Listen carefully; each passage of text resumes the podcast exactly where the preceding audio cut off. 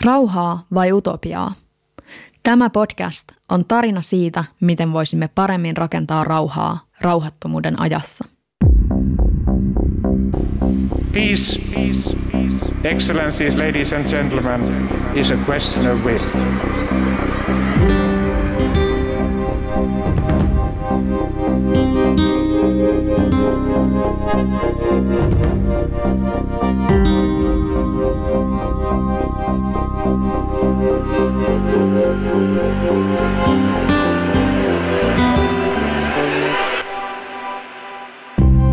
Rauhaa vai utopiaa? Tässä ensimmäisessä jaksossa haemme näkökulmia siihen, kenen tulisi ottaa kantaakseen rauhan puolustaminen ajassa, jossa suurvaltapolitiikan mannerlaatat liikkuvat yhä uhkaavampiin asentoihin. Pohdimme myös, milloin uusi rauhan aika koittaa Ukrainaan.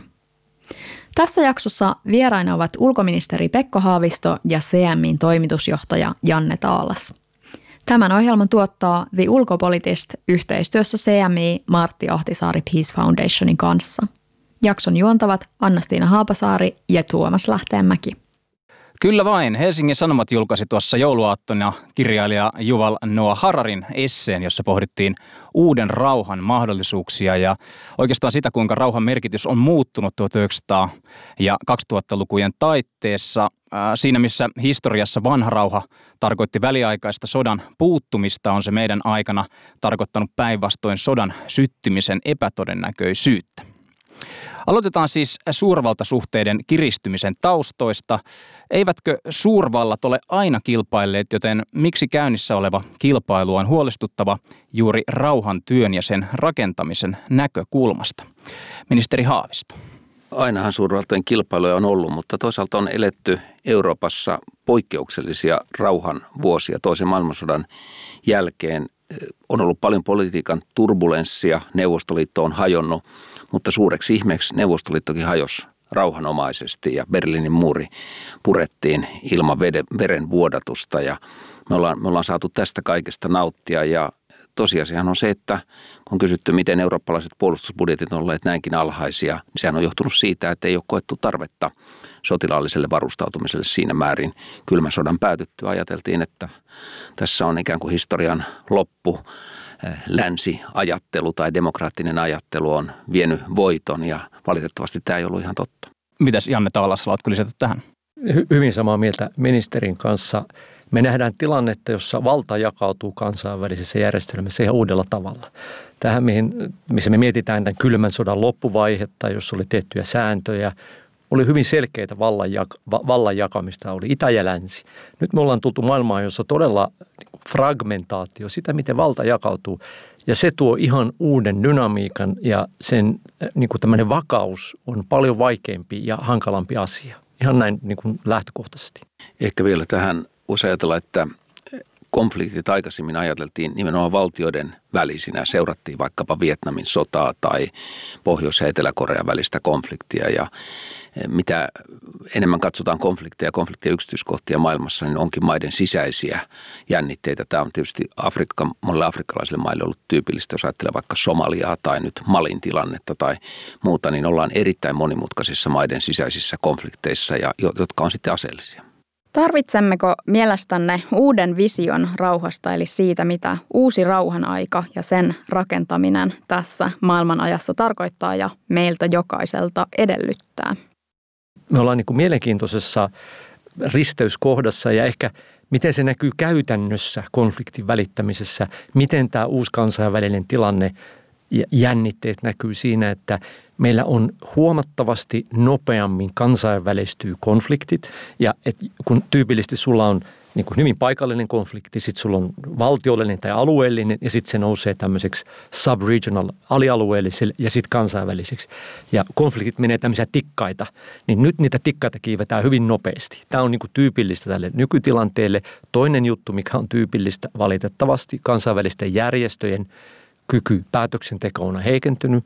Ja kolmantena, mikä mä voisi ottaa esille, hyvä, siis missä tämä näkyy käytännössä, on tämmöinen proksodynamiikan, tämmöisten sijaistoimijoiden. Me nähtiin niitä 70-luvulla Me on nähty, oli idällä ja lännellä oli omat proksitoimijansa. Meillä oli pari, ehkä Etelä-Afrikka käytti, Israelilla oli. Nyt meillä on todella paljon prokseja. Ja tämä on tehnyt ehkä tästä, niin kuin, nämä on näitä tämmöisiä niin käytännön asioita, missä se fragmentaatio näkyy. No ennen kaikkea tänään tarkastellaan Ukrainan tilannetta ja myöskin sitten siihen olennaisesti liittyvää Venäjän hyökkäyssotaa, mutta jos me ajatellaan tuota Hararin ajatusta siitä, että, että rauhan, uuden rauhan niin ajatus on hivenen muuttunut, niin voidaanko perustellusti pelätä sitä, että me oltaisiin palaamassa tällaiseen menneeseen vanhan rauhan ja väliaikaisen sodan puuttumisen aikaan? No tietysti jos ajattelee rauhaa, niin niitä askeleita, joita vaikka rauhan neuvottelussa käydään läpi usein – saadaan aikaan ehkä joku tulitauko, määräaikainen tulitauko, saadaan kuolleet ja haavoittuneet otettua omien puolelle takaisin. Sitten ehkä käydään, on käyty pitkä, pitkänkin rauhan neuvotteluita ja, ja toivottavasti saatu, saatu jonkinlainen rauhansopimus aikaan. Mutta se kysymys rauhan pitävyydestä on tullut yhä tärkeämmäksi. Yhä useammin me nähdään, että ei ole rauhaa ilman oikeutta. Et silloin jos oikeudenmukaisuus ja oikeus ei toteudu, niin otetaan revanssi, kerätään voimia, otetaan revanssi. Ja tämä on tietysti hyvin suuri riski kaikissa maailman konflikteissa ja valitettavasti me ollaan nähty näitä niin kuin uusiutuvia konflikteja, välillä rauhansopimuksia, välillä tulitaukoja ja taas mennään. Ja ehkä joku lähi tilanne on turhautumisen saakka sen, sen tyyppinen, jossa on ollut hyvin monta eri yritystä ja, ja sitten aina – tilanne repeää uudestaan ja siellä varmaan takana on se, että rauha ei ole oikeudenmukainen. Eli se ei, silloin ihmiset ei voi elää normaalia elämää niissä rauhan olosuhteissa ja paine kasvaa ja sitten purkautuu väkivaltana. Mä ehkä lähtisin nyt, tämä Ukraina tulee, niin katsoisin Eurooppaa ja lähtisin sellaisesta kuin Borellin puheesta, josta hän puhui puutarhasta josta äh, tuli paljon polemiikkia syystä. Meillä on ollut Euroopassa sellainen tunne, ja osin tähän on kommentti myös Hararin kirjoitukseen, että meillähän on kaikki hyvin täällä. Sota ei voi tulla Eurooppaan. Tässä on se, missä mun mielestä Borrellilla meni, meni ajattelu pieleen. Samaan aikaan, kun me on katsottu, mitä tapahtuu, äh, mitä tapahtuu Etiopiassa, mitä tapahtuu Karabahissa, mitä tapahtuu äh, Myanmarissa, e, Syyriassa, niin sota on riehunut Euroopan ulkopuolella – ja eurooppalaiset ovat uskotelleet itselleen, että meillä on nyt semmoinen joku juttu, että se ei tule tänne. Ja tämä on ollut virhe ja tämä on ollut väärä kuvitelma ja Ukrainan sota on romuttanut tämän kuvitelman. Tämä on ehkä se mun, mun viesti, mikä niin aika voimakkaasti, sen takia eurooppalaiset hyvin järkyttyneitä siitä, koska mä ajattelin, että ei voi tulla sotaa enää Eurooppaan. Ja nyt se tuli, mä en usko, että Eurooppa ja, ja se ajatus, että Eurooppa voisi elää jotenkin muuten kuin muu maailma, niin se jotenkin ei, ei ole mahdollinen. Ja ehkä tämä on se asia, mihin, mihin mä kiinnitän huomiota, että ongelma ei ole, että ongelma on laaja sodan paluu politiikan välineeksi. Ja se on nähty jostakin noista 12, 2012, 2014, josta on Syyria. Poliitikot näkevät, että väkivallan voimankäytöllä voi ratkaista poliittisia ongelmia. Ja se on nyt tällä hetkellä se iso ongelma, mikä meillä on globaalisti käsissä. Niin, nimenomaan tähän liittyen. Onko niin, että me ollaan täällä Euroopassa pidetty rauhaa itsestäänselvyytenä ja sitten siinä samassa etäännytetty itsemme semmoisesta myöskin se rauhan vaalimisen ja rauhan työn merkityksestä? No jos lähtee tuolta Jugoslavian hajoamissodista, niin siinä ehkä Euroopalla tuli helposti tämmöinen perspektiivi harha, että kun samaan aikaan tapahtuu jotain tavattoman myönteistä, rautaisirippu häviää, sortuu, Berliinin muuri murtuu, Saksa yhdistyy, kaikkea tätä, niin oli vaikea keskittyä siihen, mitä Jugoslavian hajoamissodassa tapahtui. Ja varsinkin sen takia, että Jugoslavia oli totuttu pitämään maana, joka sitten tässä Itäblokissa oli se läns, lähes länsimielisin ja johtaja Tito oli haastanut Venäjän johtoa ja, ja Jugoslavia, jugoslavialaisia työntekijöitä oli, oli paljon Länsi-Euroopassa eri maissa. Ja näin poispäin ajateltiin, että, että se on jollain tavalla lainausmerkeissä länsimaisin näistä Itäblokin maista. Ja sitten se on se maa, joka joutuu erittäin katkeriin hajoamissotiin ja, ja mehän, mehän vieläkin käsitellään näitä Jugoslavian hajoamissotia esimerkiksi Serbia-Kosovo-neuvotteluissa. Me ollaan päästy eteenpäin onneksi Albanian ja Pohjois-Makedonian tiellä Euroopan unionin jäseniksi, mutta ei, ei Eurooppa ole ollut vapaa sodista tässäkään vaiheessa. Ja sitten kaikki Srebrenitsan tapaiset kansanmurhat e, muistutti meitä silloin siitä, että, että sodan luonne on samanlainen Euroopassa kuin muuallakin. Ja, ja valitettavasti tätä samaa ollaan todistettu nyt Ukrainan kohdalla. Aseellisia konfliktejahan on ollut, mutta että tämä valtioiden välisen sodan paluusta puhutaan sitten nytten. Joo, mä, mä näkisin niin, mä on YK, YK-kurssilla, YK on tämmöisellä ää, rauhanvälityskurssilla ja sen koko agenda koko käsitteli käytännössä pelkästään tällaisia vallanjakokysymyksiä, eli sisäisiä konflikteja. Ja tämä on hyvin pitkälle se, se tavallaan se niin kuin älyllinen kehikko, mikä on kehitetty YK ja etyihin ja muualle, että meillä on, ja se on erittäin hyvä, että, että miten pystytään ratkaisemaan maitten sisäisiä konflikteja. Nyt me ollaan tilanteessa, jossa me nähdään nämmöisiä vanhanaikaisia maitten välisiä konflikteja, jossa, ja sitten me ollaan vähän tilanteessa, että siihen ei ne samat reseptit, että vallanjako. Miten, miten voi valtaa jakaa Donetskissa tai Luhanskissa, kun kaksi valtiota vaatii suvereniteettia. Se ei ole sama asia kuin, että sä, sä operoit jollekin tämmöisen vallanjako. Ja tämä on ehkä, että mä näkisin, että meillä on niin kuin, ja, ja me ollaan hyviä. Esimerkiksi CMin toiminta on hyvin pitkälle ollut tämmöistä, tota, on, on toiminut vallanjakokysymyksissä – meillä on ollut myös geopoliittista. Ja, ja nyt me nähdään, että me ollaan niin kuin, nämä molemmat ovat relevantteja ja tarvittavia. Mutta ehkä se yllätys, kuinka vahvasti tämä valtioiden välisyys, ei pelkästään siis, me puhutaan Karabahista ja, ja, ja muistakin keiseistä, tämä rupeaa näkymään. Tässä uudessa maailmanjärjestyksessä niin sanottu läntinen maailma ei ole enää samanlaisessa hegemonisessa asemassa kuin aikaisemmin ja sen myötä meidän vaalima demokraattinen järjestelmä ei myöskään ole enää ehkä samalla tavalla kyseenalaistamaton. Useampi autoritaarinen valtio on kasvattanut suhteellista valtaansa esimerkiksi talouden ja sotilaallisen voiman avulla tietyllä tavalla se aiheuttaa myös tämmöisen ristiriidan, jossa meidän on toisaalta seisottava vahvasti meidän arvojen ja ihmisoikeuksien ja niin edelleen takana, mutta toisaalta on, on nähtävä, että autoritaarisilla valtioilla on sitä valtaa ja emme voi suhtautua niihin mitenkään vähätellen.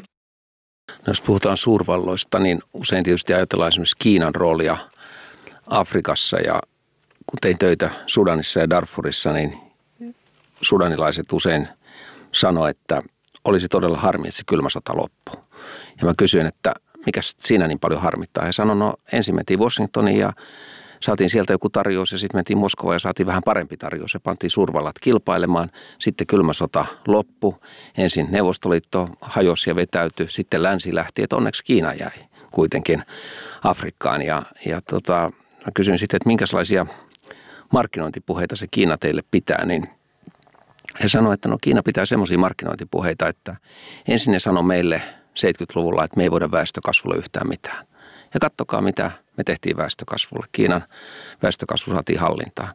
Sitten sanoi meille, että me ei voida taloudelle yhtään mitään, että meidän ollaan tuomittu epäonnistumaan taloudessa – Länsi väitti näin, no katsokaa mitä me, meidän taloudessa tapahtuu. Nyt ne sanoo, että me epäonnistutaan ekologiassa, että me ei olla hyvä ympäristössä. Katsokaa meidän aurinkopaneeleita ja tuuligeneraattoreita, mitä me pystytään tarjoamaan, millä hinnalla teille. Nämä on aika hyviä markkinointipuheita autoritääriseltä järjestelmältä tai keskusjohtaiselta järjestelmältä, jotka totta kai houkuttaa, koska Afrikka on juuri näiden samojen ongelmien ääressä. Väestön kasvu, talous, ympäristöongelmat. Ja meidän pitäisi tavallaan pystyä tarjoamaan parempaa ja tehokkaampaa yhteistyötä ja apua kuin mitä sitten Kiina tai erilaiset autoritaariset mallit voi tarjota. Ja tähän liittyy myös tietysti tämä kysymys niin kuin maailman moninapaisuudesta, että tässä Neuvostoliiton hajotessa ikään kuin sosialististen mallien murtuessa ja hävitessä, niin, niin Yhdysvalloille tuli aikamoinen hegemonia tähän tilanteeseen.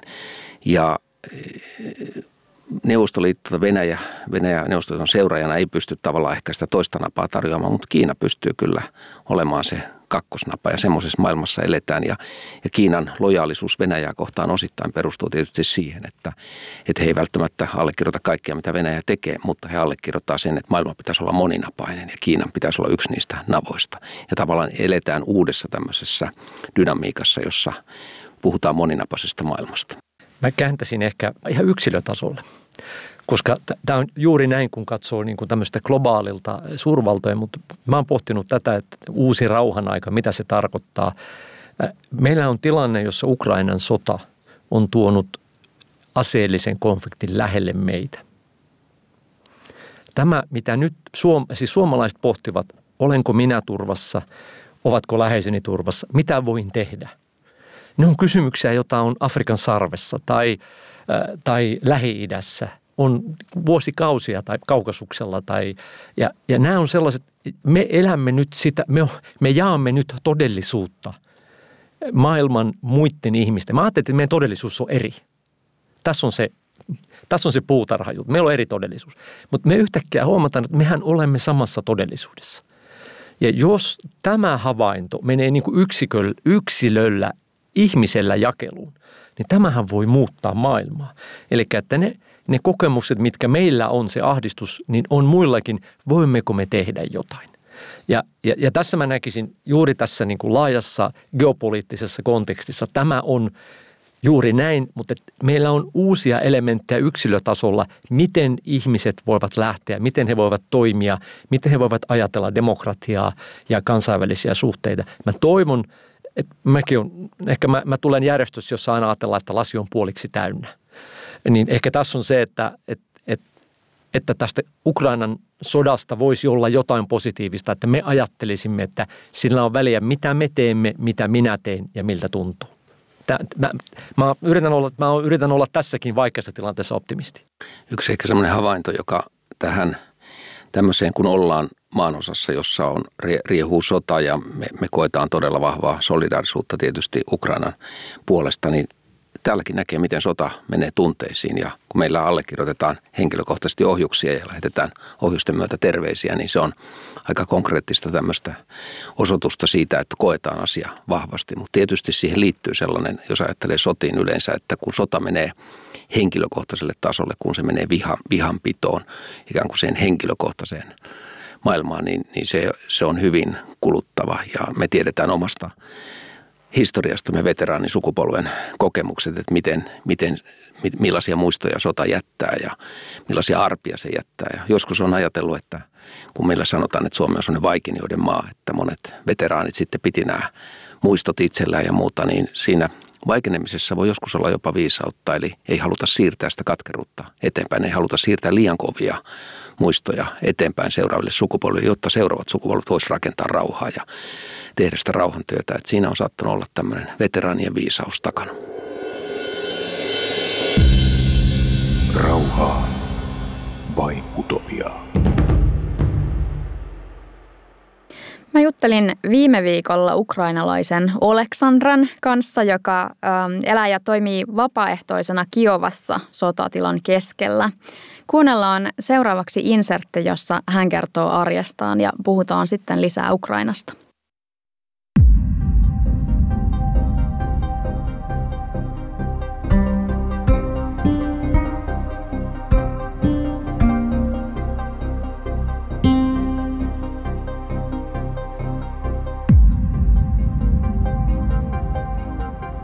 Yeah, a year ago, uh, I thought that um, the war in the 21st century, in the middle of Europe, the full scale war where the cities will be bombed, uh, when the civil people will be dying, I thought it's impossible. Because there were a lot of uh, forecasts that Russia will attack Ukraine. Uh, I didn't believe. I thought in the current civilized world, it is impossible and war will not come to my house.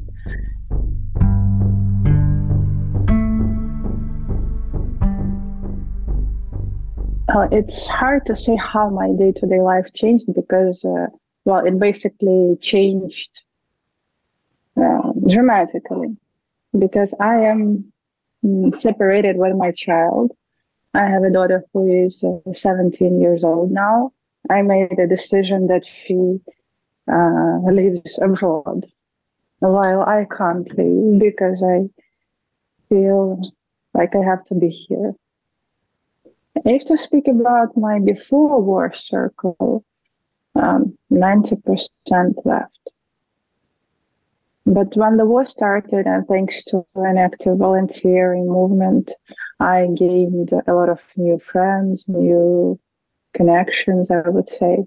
So people who decided not to leave, well, no matter what.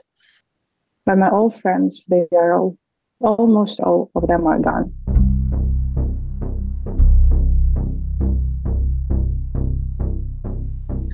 Uh, always taking my backpack with all the document, important documents and uh, things for, you know, a couple days of survival if I need that. It is always with me.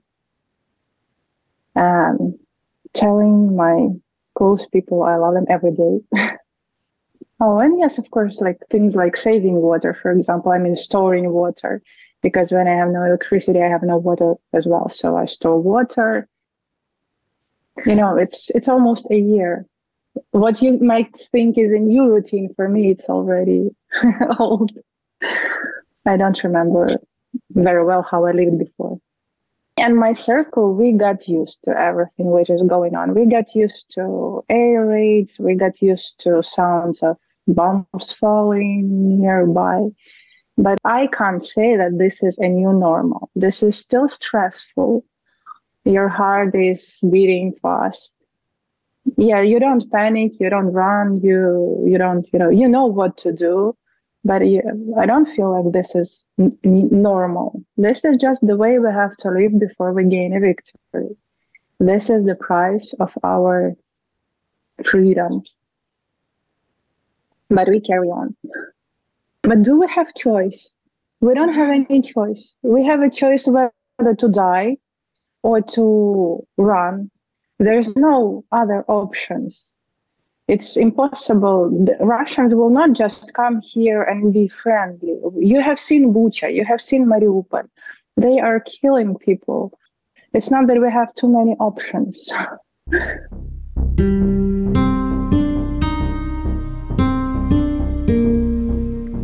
Yes, well, I know a lot of people who are fighting in the army. Uh, for example, my like a child, my, my child's father, my ex-husband, he has three kids, uh, except for our daughter, and uh, he could, uh, by law, he could leave the country. He didn't have to stay here and fight. But on the very first day of the attack, he went to the army to fight. And I also have a lot of um, university friends who didn't leave, who um, who took arms on the first days of invasion, and they are still fighting. That's why I actually became a volunteer first, um, because they needed supply, they needed everything. They didn't have, you know, a- anything. they were just civil guys who went to to die for their beloved ones and for their country.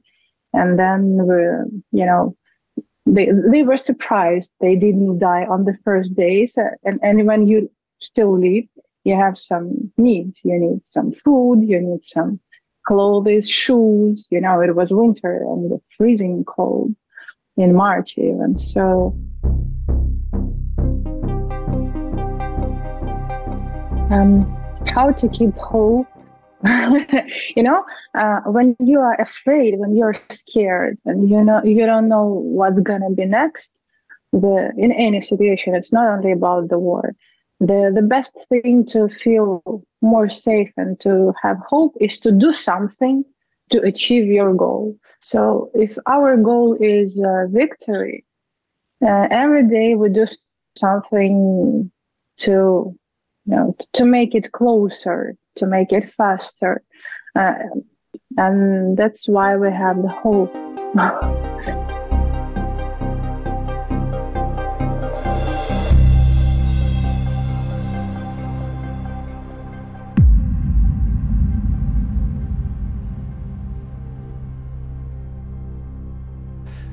Niin, paneudutaan seuraavaksi äskeiseen tarinaan.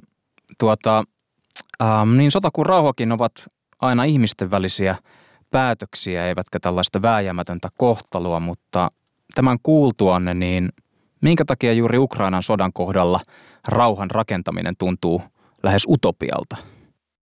No, tämä on tietysti järkyttävää, mitä Ukrainassa on tapahtunut ja Venäjän laiton hyökkäys on jatkunut näin pitkään. sodan alussahan oli sellaisia hetkiä, jolloin käytiin rauhan tunnusteluja, esimerkiksi Turkin johdolla ja delegaatiot sekä Ukrainasta että Venäjältä näihin osallistui. Oli erilaisia ehdotuksia pöydällä ja sitten viimeistään kun tuli nämä Butchan verilöylyt, niin kävi ilmi, että sellaista siltä pohjalta rauha on mahdoton, mahdoton rakentaa. Venäjän ihmisoikeusloukkaukset ja Venäjän hyökkäyksen jatkuminen muutti tunnelman, myrkytti tunnelman myöskin monella tavalla, ei vain Ukrainassa, vaan myös kansainvälisessä yhteisössä. Ja sitten sen jälkeen on tietysti nähty sotaa vuoden verran, mutta nähty myöskin presidentti Zelenskin rauhansuunnitelma. Ja se on tietysti se, on se Ukrainan toivomus, näkemys siitä, mistä elementeistä rauhan pitäisi muodostua. Mutta siinä on kiinnostavia asioita. Siinä on muun muassa ydinturva kysymykset. Ja sitten kun katsoo, että onko mitään valoa tunnelin päässä, niin mä sanoin, että kolme asiaa kuitenkin tapahtuu tälläkin hetkellä. Yksi on se, että Venäjä ja Ukraina pystyy neuvottelemaan sotavankien vaihdosta Turkin avustuksella. Toisena, että Venäjä ja Ukraina on pystynyt neuvottelemaan näistä viljan kuljetusreiteistä ja lannoitteiden kuljetusreiteistä Mustameren kautta, jotta maailman elintarviketilanne ei entisestään kriisiytyisi. Ja kolmas, että maat on pystynyt päästämään tämän kansainvälisen atomienergiajärjestön IAEAn tarkastajat ja, ja sen johtajan herra Grossin sinne paikalle ja, ja tekemään työtä tämän Saporitsan ydinvoimaturvallisuuden eteen. Ja tämä kaikki tapahtuu tämän konfliktin keskellä. Ja tämän, näiden kaikkien kauheuksien keskellä, niin, niin tässä on niin sellainen pieni, pieni diplomatian siivu, joka näissäkin olosuhteissa toimii. Se antaa ehkä vähän toivoa siitä, että jonain päivänä voidaan sitten toivottavasti oikeudenmukaisen rauhan alueella palata. Hmm. Kiinnostavaa tästä niin pienestä rauhan välineestä tai kaistalleesta, niin kuka siellä on tietyllä tavalla fasilitoimassa sitä keskustelua? No tämä on kiinnostava asia, kun, kun Eurooppa on tietysti valinnut puolensa, olemme vahvoja tukijoita Ukrainalla, niin emme ole siinä mielessä puolueettomia emmekä välittäjiä. Jos, jos katsoo sitä konfliktin alussa, että mitkä maat oli liikkeellä, Turkki, Saudi-Arabia, Israel. Se on aika epätavallinen maiden joukko, joka piti yhteyttä molempiin osapuoliin. Ja sitten joitain näitä oligarkkeja, Abramovic tämän tyyppiset, jotka ilmeisesti pystyy molemmille osapuolille puhumaan, mutta Turkki on säilyttänyt tämän roolin viljakaupan osalta ja tämän vankienvaihdon osalta pystynyt toimimaan aktiivisena tässä ja on kiinnostavaa ajatellen Turkin asemaa sitten Naton jäsenmaana kuitenkin, kuitenkin että he ovat, he ovat tämän roolin ottaneet, mutta heille tietysti myöskin nämä Ukrainan tapahtumat, Mustameren tapahtumat ovat hyvin läheisiä ja, ja se vaikuttaa myöskin heidän omaan turvallisuuteensa. Otetaan Janne Taalas vielä ajatuksia tähän. Rauhanneuvottelut vaatii osapuolita halua neuvotella rauhasta – ja jonkunlaista luottamusta toista osapuolta kohtaan, koska muuten sä et lähde siihen. Tällä hetkellä ei ole kumpaakaan. Tämä tarkoittaa sitä, että niin kuin tätä konfliktin ydintä ei voida tällä hetkellä näistä syistä johtuen, jolloin meillä on, kuten ministeri sanoi, hyvin merkittävää aktiviteettia tavallaan konfliktin ympärillä. Nämä kaikki, nämä kolme, mitkä on siis tämä viljakeskustelu, vankien vaihdot ja ydinvoima, on ollut huhuja myös äh, lannotteisia muihin liittyvästä. Nämä ovat pyrkimyksiä rajoittaa konfliktin vaikutuksia joko alueellisesti tai globaalisti. Ja näitä käydään ja nämä on merkittäviä. Siinä on monta syytä. Yksi on se, että meillä on siis meillä on YK, joka on ottanut roolia – ja, ja tämä on tämmöiselle multilateraalisesti tärkeää, että YKlle saadaan rooli, vaikka se olisikin tämän konfliktin, sanoisinko, laita-alueella, täällä äärialueella. Tämä on ensimmäinen syy. Toinen on sitten, on olemassa, voi olla, että tämä etenee, kun me saadaan luottamusta ja valmiutta, niin me pysytään täältä niin kuin laidoilta menemään kohti sitä ydinkysymystä. Ja, ja sitten kolmanneksi, kuten ministeri sanoi, niin me on nähty me on nähty, siellä on äh, Turkki ja, ja, ja Saudit on myös ollut esimerkiksi näissä vankienvaihdossa. Äh, Israel on, uusi pääministeri on ilmoittanut olevansa jälleen, siellä on oligarkkeja. Tässä, jos puhun CMIin toimitusjohtajana, me, me näemme, että välitystyöhön ei tarvita apua. Välittäjä on yllin kyllin, jos ei liikaakin. Ja varsinkin kun meillä on tilanne, jossa – osapuolet puhuvat kulttuuri, kulttuurisesti samaa kieltä. Ei ole mitään estettä, että he voisivat puhua toisilleen jossakin vaiheessa suoraan. Eli tämmöinen, niin kuin, tämmöinen perinteinen välittäminen, niin kuinka paljon sitä edes tarvitaan tässä tilanteessa. Ja, ja nyt on ehkä, jos, jos mietitään sitä, mitä siis me teemme sekä, sekä Ukrainassa että myös venäläisten kanssa on, osapuolet tarvitsevat sparrausapua – Ei niinkään sellaista toimijaa, joka kulkee siinä välissä, vaan sellaista toimijaa, joka kertoo heille, että olisi tämmöisessä sotatilanteessa horisontti lyhenee ja rauhanneuvottelut vaatii pitkää horisonttia ja esimerkiksi tämmöinen, jossa niin kuin sparrataan ja keskustellaan niin kuin pitemmän aikavälin asioista. Yksi kiinnostava asia on tämä kysymys, että miksi YK ei toimi tai miksi YK ei voi tehdä enemmän ja sitä on hyvä miettiä ensin siltä kannalta, että oikeastaan kaikki mitä me tehdään Ukrainan auttamiseksi perustuu YK peruskirjaan. YK peruskirjan 51 artikla sanoo, että maalla on oikeus puolustautua, josta vastaan hyökätään. Näin Ukraina tekee. Sillä on oikeus pyytää apua. Näin se on tehnyt. Me olemme sitä apua antaneet, kunnes YK turvaneuvosto ratkaisee asian. Ja nyt se halvaantunut paikka on tietysti se YK turvaneuvosto – Venäjän jäsenyyden vuoksi. Mutta siihen on tullut korvaava mekanismi, YK on yleiskokous, jossa on tuomittu Ukraina, Ukra, annettu tuki Ukrainalle ja tuomittu Venäjän hyökkäyssota. Ja, ja tietysti on hyvä muistaa, että YK on mukana tässä ydinturvassa ja YK on mukana eh, tässä vilja sopimuksessa ja viljakuljetuksessa. Eli YK on kuitenkin jollakin reunalla tässä konfliktissa mukana. Toinen sellainen asia, joka on tullut mieleen, kun kuuntelin tätä – liikuttavaa äh, ukrainalaistarinaa tässä, niin äh, joku ukrainalainen kysyi minulta, että miten voi neuvotella tai tehdä rauhaa semmoisen tahon kanssa, jonka kanssa luottamus on nolla. Ja rupesin miettimään, että jaa, että olisikohan meillä Suomen historiassa ollut tämmöinen tilanne toisen maailmansodan jälkeen neuvoteltiin Neuvostoliiton kanssa ja samaan aikaan kätkettiin aseita. Eikö se, että kätkettiin aseita osoittanut, että ajateltiin, että sopimuksen jälkeen sieltä ne venäläiset tulee kuitenkin yli rajan. Ja vasta sitten niin kuin ajan myötä niin kuin luottamus palautuu tämän sopimuksen jälkeen. Ja tästä on varmaan aika paljon esimerkkejä maailmassa, että hyvin alhaisella luottamustasolla on jouduttu tekemään sopimuksia. Aina ne ei ole pitänyt, joissain tapauksissa onneksi ovat pitäneet. Ihan nopea pointti. Valitettavasti meillä ei ole juuri rauhansopimuksia viime ajoilta. On hyvin vähän tehty rauhansopimuksia. Osittain johtuen tästä näin, että tämmöinen osapuolten välinen luottamus on laskenut. Meillä on nyt Etiopiassa on rauhansopimus, mutta se tuli siitä, että toinen osapuoli käytännössä voitti. Mut, mutta on, jos tässä ruvetaan nimeämään tässä viime vuosien rauhansopimuksia, niitä ei kauheasti ole. Miltä sitten, jos kerran kansainväliset organisaatiot on siellä ulkolaidoilla ja, ja tämmöisestä perinteisestä rauhan välittämisestä ei ole tässä tilanteessa hyötyä, niin miltä se polku sitten sieltä laidoilta ytimeen tai kohti rauhaa voisi näyttää? No yksi asia on tietysti se, että tässä ollaan tämmöisen kokonaisen eurooppalaisen turvallisuusarkkitehtuurin äärellä. Mehän oltiin Etyjin isäntävaltio vuonna 1975, jolloin yhdenlainen turvallisuusarkkitehtuuri tehtiin eh, Eurooppaan, ikään kuin kylmä, kylmä sota pyrittiin hautaamaan ja luottamusta rakentamaan. Me ollaan uudestaan Etyjin puheenjohtajamaa vuonna 2025, eli 50-vuotis. Meillä oli tarkoitus juhlia tietysti tätä Euroopan turvallisuusrakennetta, ja nyt siinä on aika vähän juhlittavaa, kun se ei pystynyt estämään sotaa. Mutta tietysti se, siinä tulee heti mieleen, että jotta tulisi kestävä rauha, niin Ukraina tarvitsee jonkinlaisia turva takeita, jonkinlaisia turvallisuusjärjestelyjä. Olisiko tämä sitten semmoinen hetki, jolloin etyjin puitteissa tai jonkun muun rakenteen puitteissa niitä pyritään sitten Ukrainalle järjestämään. Voi olla, että vuosi 2025 on yhtä hyvä veikkaus kuin joku muukin vuosi, että silloin, silloin näiden kysymysten ääreen joudutaan palamaan. Mutta tässä taas palataan siihen oikeudenmukaisuuteen ja sen takia on tärkeää, että esimerkiksi Suomi tukee nyt vahvasti tätä sotarikosten selvittämistä – Ukrainassa se on ihan selvää, että tämmöisiä tapauksia, Butsaa ja muita, ei voi jättää huomiotta.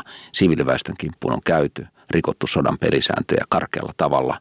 E, täytyy olla joku prosessi myös, missä näitä väärinkäytöksiä selvitetään. Jos sanoo jotain karmeata niin kuin rauhanjärjestön edustajana on, että mä odotan, että tapahtuu sotilaallisesti jotain ennen kuin me päästään minkäänlaisiin neuvotteluihin. Eli tässä on tilanne tilanne taistelukentällä täytyy jollakin tavalla muuttua tai jäätyä, niin silloin tämä on tavallaan se oletus. Tämä kuulostaa kauhealta, mutta mä en oikein näe tästä tilanteessa muuten, muuten eteenpäin menemistä. Ja sitten toisaalta siinä on se logiikka, että jos rauha riippuu taisteluiden lopputuloksesta, silloin aseistaminen on järkevää. Sehän pyrkii sitä rauhaa niin kuin hahmottamaan, luo edellytyksiä sille rauhalle. Mutta tämä on valitettavasti tilanne tällä hetkellä. Rauhaa vai utopiaa?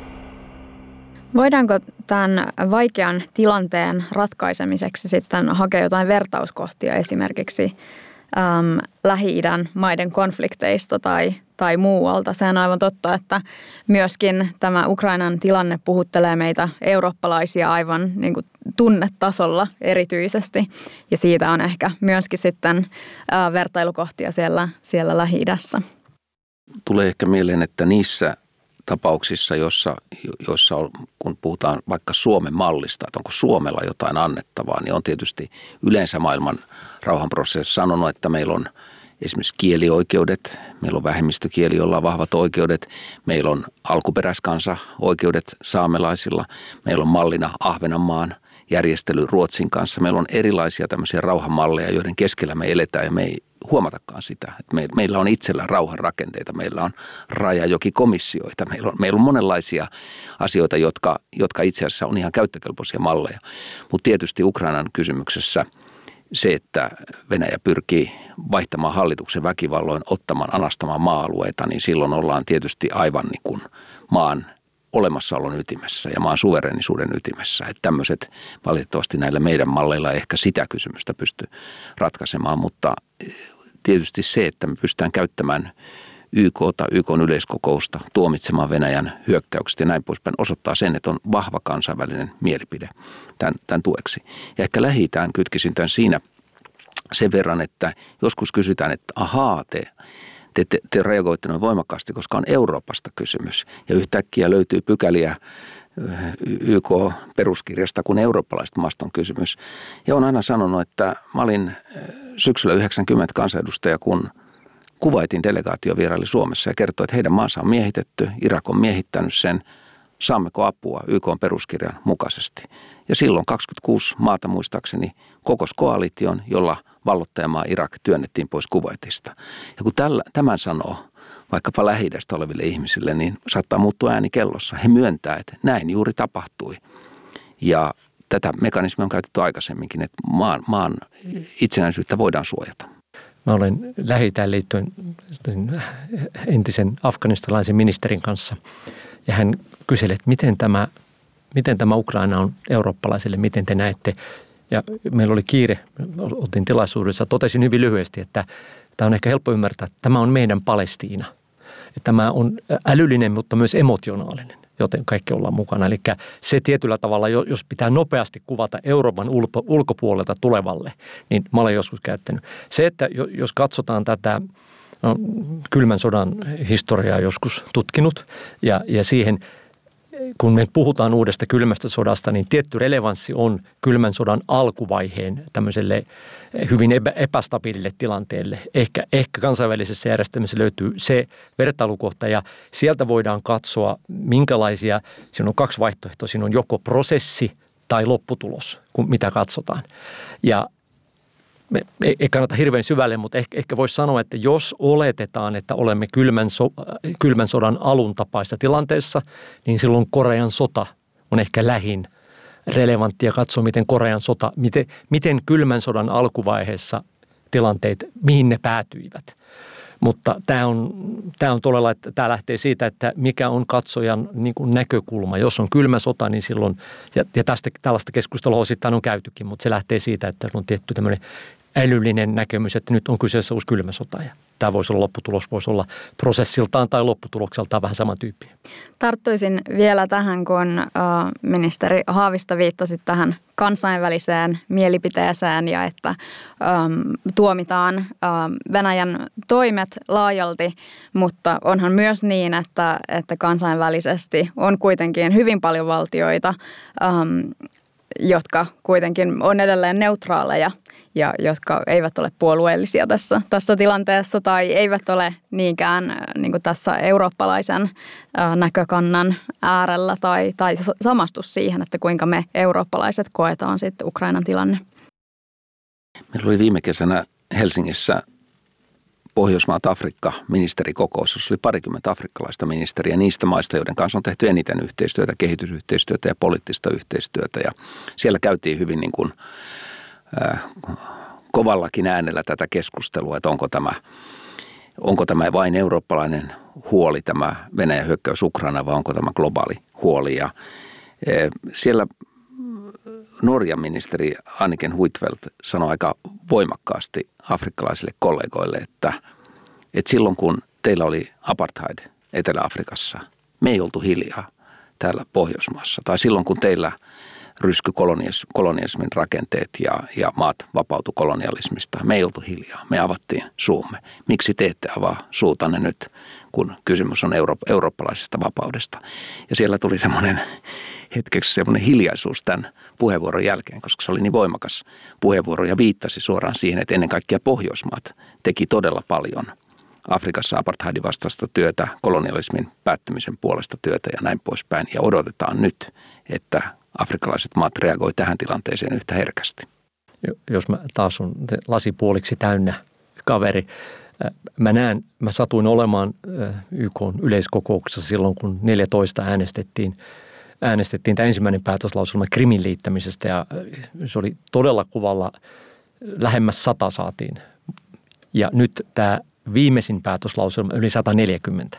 Mä näen, että se on merkittävä voitto. Mä, mä näkisin siitä, että ja on ihan selvää, että mäkin olen paljon reissannut maailmaa, niin en ole missään kuullut ketään, joka pitäisi Venäjän toimintaa järkevänä tai oikeutettuna – Siis kyllä se toimintaa pidetään, pidetään ja jos katsotaan 150 jäsenmaata YKssa äänestä, pitää Venäjän toimintaa oikeudettomana, kansainvälisen oikeuden vastaisena ja ei hyväksyttävänä. Se on iso luku ja se on harvinainen luku. Sitten seuraava Annastiinan pointti, sitten kun mennään siihen, että no mitä sitten tehdään.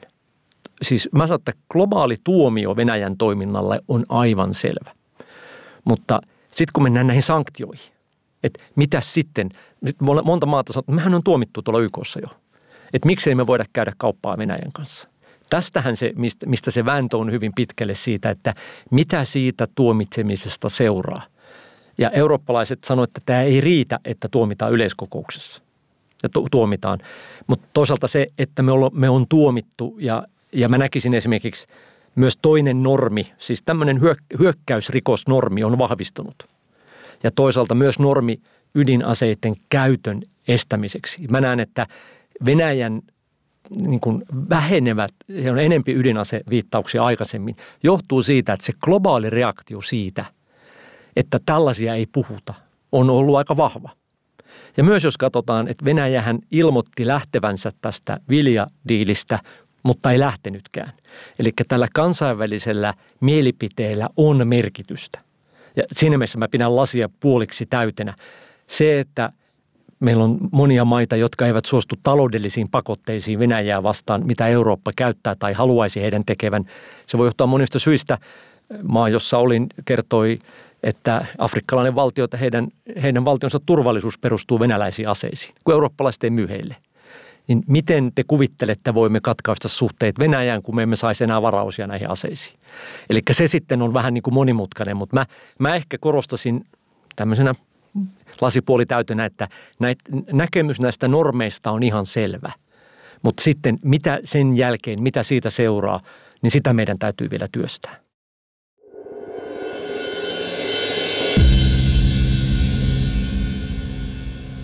Niin, puhutaan sitten tässä lopuksi vielä toimijuudesta ja velvollisuudesta toimia.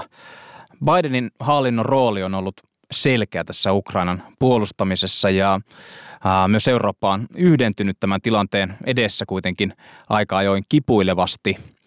Minkälaiset on teidän mielestä rauhan rakentamisen edellytykset Euroopassa? Kenellä on aitoa toimijuutta ja tällainen poliittinen pääoma kantaa tulevan rauhanvälitystyön taakkaa?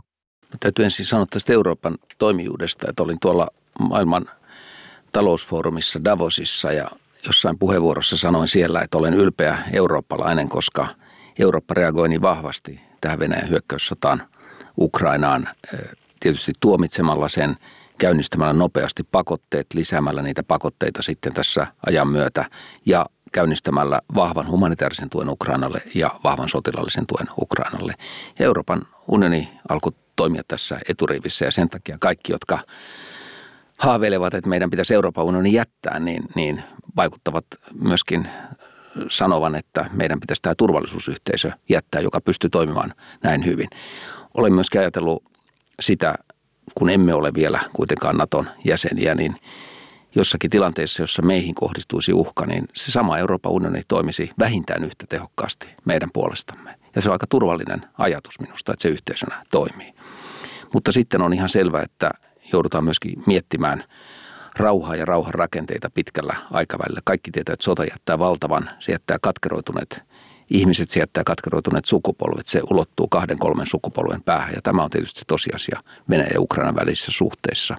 Ja, ja nyt jo pitää tietysti miettiä, että sitten kun sota päättyy toivottavasti oikeudenmukaiseen rauhaan, toivottavasti Venäjän vetäytymiseen, toivottavasti sotarikosten tuomitsemiseen, niin mikä on sitten se arjen rauha, jossa eletään Ukraina ja Venäjän välillä, Ukraina ja Euroopan välillä, Ukraina mahdollisesti Euroopan unionin jäsenmaana tulevaisuudessa. Ka- kaikkea tätä pitää jo, jo niin kuin alkaa miettiä. Ja tämä vaatii tietysti valtavan paljon myös kansalaisyhteiskunnilta, koska se, uskon, että se vihan määrä, katkeruuden määrä, kaiken sen tapahtuman, tapahtumisen läpikäynti yksittäisten ihmisten kohdalla vaatii aivan valtavaa, valtavaa työtä. Ja se on osa sitä rauhantyötä sitten sinä päivänä, kun siellä ollaan. Mä, mä näkisin ehkä tämän, rauhan ei ole yksilöurheilua, se on joukkueurheilua nykyään.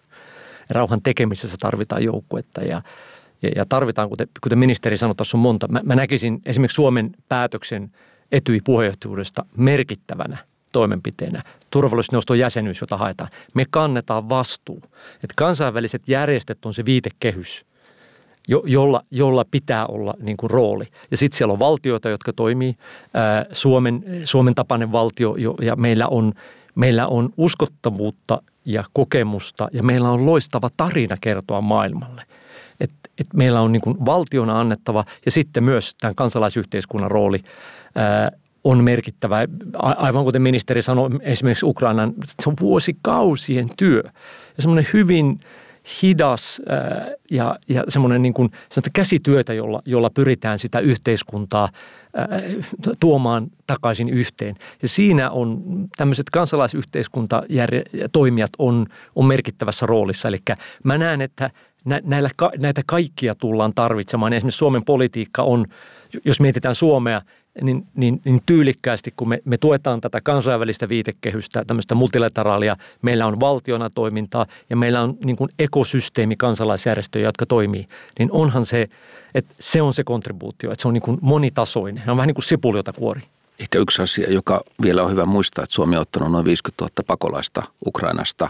Se on paljon koululaisia, paljon lapsia. Me on pidetty kunnia-asiana, että lapset pääsee täällä kouluun ja saavat kaiken sen tuen, turvan, mitä tarvitaan. Ja varmasti niin kuin sodissa aina käy ja, ja pakolaisuudessa, että osa näistä ihmisistä palaa, jotkut saattavat sitten jäädä ja löytää, löytää Suomesta sen tulevaisuuden elämän, mutta edustavat varmaan omaa maataan ja sen kulttuuria vielä, vielä pitkään. Olemme saaneet tätä kautta niin kuin ainakin nyt tilapäisesti yhden uuden ison diasporan tänne Suomeen ja on tärkeää, että näiden ihmisten kapasiteettia käytetään ja oman maansa rakentamiseen ja että he voivat Suomessa niin kauan kuin haluavat olla ja, olla ja elää ja toimia ja, ja annamme arvoa heidän kokemukselleen ja sille, sille panokselle, jonka he voivat tuoda jota kansainvälisen vastuun kantaminen ja, ja, ja mukana oleminen on mun olennaista. Ja ehkä tässä, tässä kontekstista vielä, kun sotilaalliset kysymykset, sotilaalliseen voimaan liittyvät kysymykset kasvaa ja Suomikin aivan järkevästi kasvattaa omaa sotilaallista kykyään, niin silloin se signaali, minkä Suomi lähettää maailmalle, on, että me emme turvaa, me emme hae turvaa vain aseista, vaan me haemme myös turvaa pehmeistä keinoista. Ja tämä on ehkä, jos, jos on yhtä asiaa, niin tästä mä pitäisin huolta, ettei tässä sodan olosuhteissa että me varustaudutaan, pidetään huoli siitä, mutta lähetetään myös sellaista signaalia, että ja ollaan, niin kuin näytetään, että tämä ei ole se ainoa tapa, miten, miten, miten rauhaa tehdään. Kiitoksia tästä keskustelusta Suomen ulkoministeri Pekka Haavisto ja CMin toimitusjohtaja Janne Taalas.